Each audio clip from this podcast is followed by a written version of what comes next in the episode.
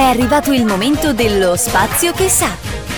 Un ben ritrovati a tutti quanti, sempre qui su Radio Sai, sono Giordano di Udicon e oggi inizieremo a parlare del decreto sostegni. In questo primo appuntamento parleremo di importanti novità per tutte le famiglie, ovvero come cambieranno i congedi familiari. Allora, apriamo il primo di una serie di articoli sul nuovo decreto sostegni, ovvero finalmente uscito dopo settimane di attesa. Ci focalizzeremo su quella serie di manovre pensate anche per venire incontro ai cittadini barra consumatori consumatori in questo periodo difficile, che con la campagna vaccinale a rilento in mezza Italia sarà ancora lungi dall'essere conclusa. Il primo punto sensibile del quale vogliamo parlare è il congedo parentale con il ritorno della DAD, ovvero la didattica a distanza, molti genitori sono stati costretti, volenti o nolenti, a stare a casa. Ma qui sorgono i dubbi e la confusione generata dalla serie di norme emanate da troppi decreti.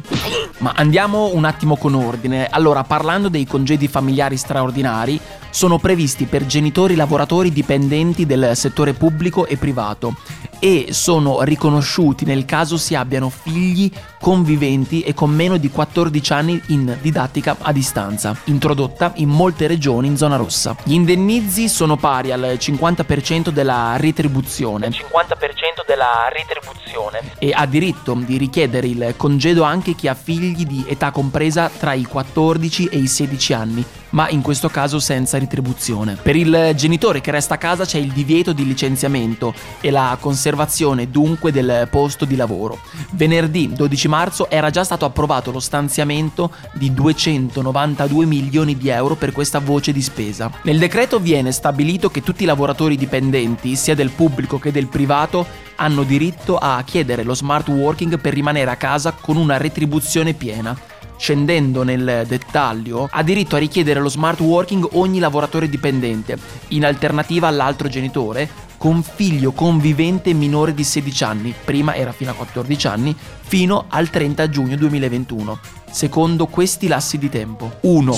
Per un periodo corrispondente in tutto o in parte alla durata della sospensione dell'attività didattica in presenza del figlio. 2. Per tutta la durata dell'infezione da Covid-19 del figlio. 3.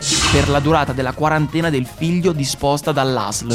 Per concludere poi torna anche il bonus babysitter, ma solo per determinate categorie di lavoratori. Al beneficio accedono i lavoratori con figli di età minore ai 14 anni e la durata dello stesso dovrebbe essere legata sia ai periodi di quarantena obbligatoria che alla didattica a distanza. Chi è che può richiederlo? Allora, possono richiederlo A. I lavoratori iscritti alla gestione separata INPS, B. I lavoratori autonomi non iscritti all'INPS, C. Il personale del comparto sicurezza, difesa e soccorso pubblico impiegato per le esigenze connesse all'emergenza epidemiologica, D. I lavoratori dipendenti del settore sanitario pubblico e privato accreditato, appartenenti alla categoria dei medici, degli infermieri, dei tecnici di laboratorio biomedico, dei tecnici di radiologia medica e degli operatori socio-sanitari. Ricordiamo che per l'acquisto di servizi di babysitting il limite massimo complessivo è di 100 euro settimanali.